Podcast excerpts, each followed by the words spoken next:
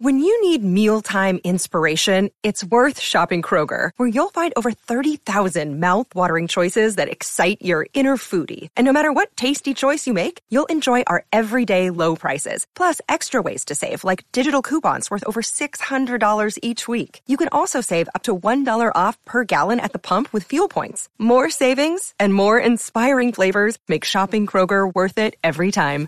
Kroger, fresh for everyone. Fuel restrictions apply. Hey y'all, let's talk. So I was reading this article by Lisa Jeffs and it was talking about self-sabotage. This is definitely a topic that I felt I needed to touch on. So many of us do this actively and passively. We do this and we don't even know we are doing it. So why? Why do we self-sabotage? One guess would be that we don't value our worth. We don't believe in our capabilities and so we act on what we think. We're scared. Our success sometimes seems too big even for ourselves, so we lack the confidence we need to reach our best potential self. In the back of your mind, you're thinking that you aren't really qualified, you aren't really ready, you aren't good enough, talented enough, or gifted enough, and that if you actually try and fail, you will expose yourself as the little fraud that the little voice in the back of your mind wants you to believe.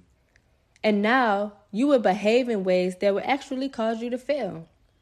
We place the blame everywhere else but where the blame needs to be. That's easy to do. We can justify our procrastination, our stalling, being unprepared because we already told ourselves that we wouldn't succeed and we accepted that fact. We are defeated before the fight even began. Most people would think of all the negative outcomes and that can be all they focus on because they like control. They like to feel like they are in control, even though it's not really what they want to happen. How many of us have done that? And maybe in the end, you may say, You already knew that was going to happen. Guess what? You are in control of your failure when you apply that type of thought pattern. We're scared to fail. You give your all to something and you're scared, scared that your all just may not be good enough. It's easy for you to pick out all the reasons why something failed than to truly give it your all. So, guess what? If you are not prioritizing self care, if you are having defeating thoughts, if you're avoiding what needs to be done, prioritizing instant gratification, gratification, procrastinating, you are probably sabotaging yourself. Stop that.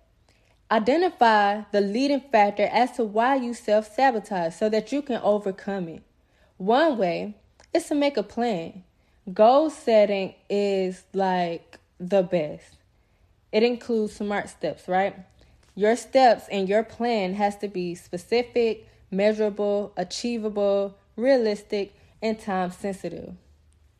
Show some gratitude and think about all the times you have succeeded and overcame. Keep in mind that failure is not just a bad thing all the time. It is okay to fail. It builds character.